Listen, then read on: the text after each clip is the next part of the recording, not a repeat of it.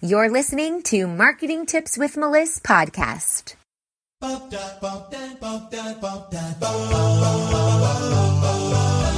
Welcome to Marketing Tips with Meliss podcast. And now your host. Hey, hey, hey, Meliss everybody. Jakubovic. Today I'm talking about swipe files. A swipe file is a simple way to organize all of your business inspiration, and you can have one giant swipe file or several smaller ones. So, common swipe files include sales pages, graphics, ad copy, web design, and even email sequences. Stick around to the end of this podcast, and I'm going to give you a link to get my email sequence swipe file.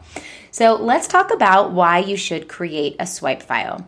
The first thing is inspiration. When you have a document compiled with all of the things that you do in a particular category, it can really spark inspiration when you're sitting down to create something else from that category. For example, if you have ad copy that you've created in the past for many clients or maybe for yourself, and then you sit down to write some ad copy, you can flip through your swipe file and really spark some more ideas. Also, it's good to stay updated on industry best practices.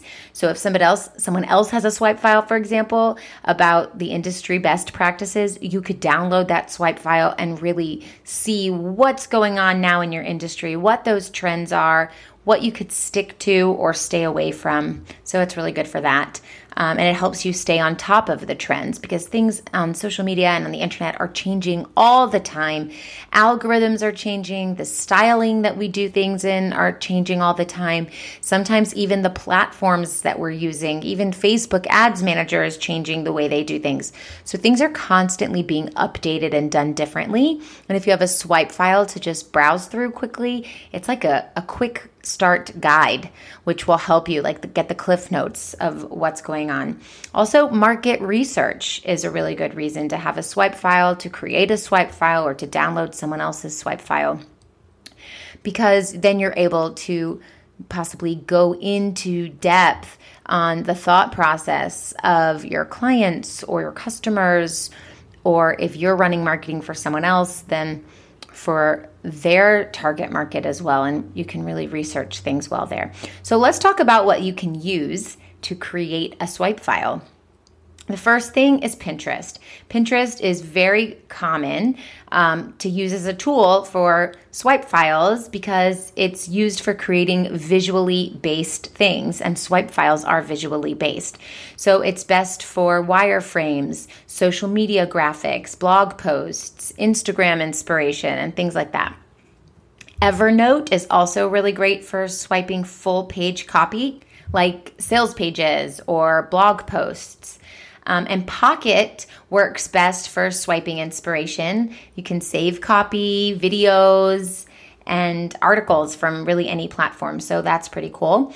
And swipe files are for inspiration and ideas, but they are not for stealing. So if you download somebody's swipe file, that's going to give you this blueprint to follow. But don't forget to stay true to yourself, change things up, don't copy it word for word. This goes without saying, but I'm going to say it anyway. Don't steal stuff. All right, so I have an email swipe file that I use, um, and it's actually, I've taken out a lot of words and inserted type of categories so that you'll know what to insert into those spaces, kind of like Mad Libs for creating email content when you're creating a nurture series. And this is really important when someone downloads something from you, like a freebie or PDF or a guide or something like that, and then you need to send them a series of emails that will nurture them to the next level in your sales funnel. And each of these emails is done in a specific way with a specific style and leading into the next email so that you're actually nurturing that lead and getting them to that next level level. And so I've created my email swipe files. Um, they are normally $47, but they're $27 with this special link. So I've made a tiny URL so it's easy for you to follow, but you go to tinyurl, T-I-N-Y URL, tinyurl.com slash get my swipes. All one word, get G E T, my, M Y, swipes, S W I P E S. So tinyurl.com slash get my swipes. and you will have access to my email swipe file so that you can nurture your leads and figure out how to write those emails so people come back for more and more. All right, I hope this helps, and I'll see you next time. If you loved this episode, head over to iTunes to subscribe and leave us a review so we can reach more people and share our content with those that can benefit most.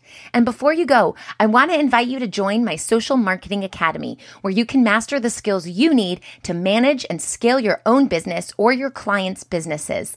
This membership will give you all the tools you need to be successful online and teach you how to engage properly with your ideal audience. New courses are constantly being added to the Academy, and you can work through them at your own pace. Check it out now at socialmarketingacademy.org.